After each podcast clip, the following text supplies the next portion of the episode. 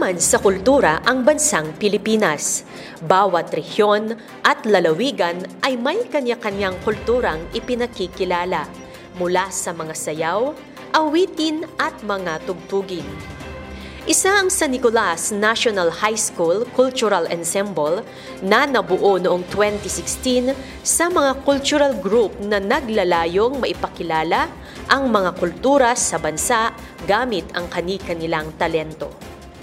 Kilala rin ang grupo sa kanilang mga pagtatanghal sa iba't ibang mga gawain, selebrasyon at pagkapanalo sa mga patimpalak sa bansa tulad ng National Music Competitions for Young Artists or NAMCYA noong twenty eighteen at twenty twenty.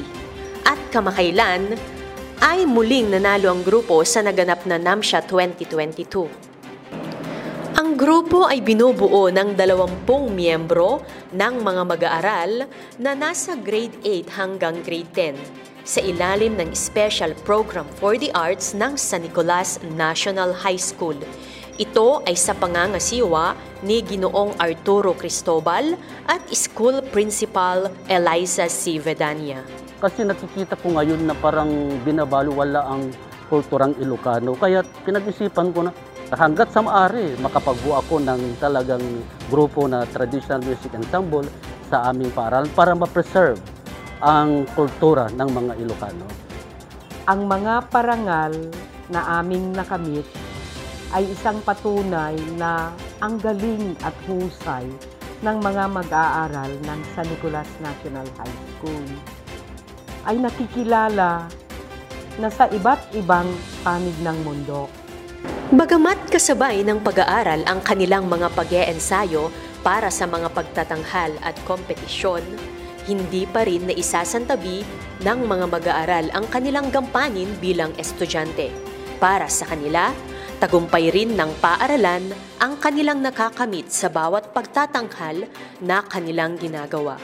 Napakasaya, ma'am, kasi sa aming mga sakripisyo at mga araw na ginugol para mag-practice, isa po kami sa napili na manalo at magtangkal sa C C P kahit na nasa malayo at maliit na probinsya lang po ang aming paaralan.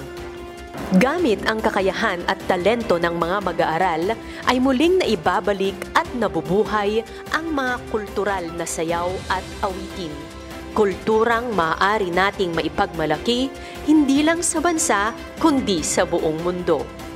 Napakahalaga na ipakita natin at ipreserba ang kultura na sa mga henerasyon ngayon. Kasi nakikita ko na kung minsan may influence ng social media, parang ayaw ng pakinggan, ayaw ng ipe-perform ang mga kultura natin. Yun ang gusto kong mabuhay ngayon. Sa lahat ng mga mag-aaral, ating ingatan at pagyamanin ang kulturang Pilipino. Ako si Cherry Joy D. Garma, Division Information Officer ng Ilocos Norte Region, umaaksyon para sa edukasyon.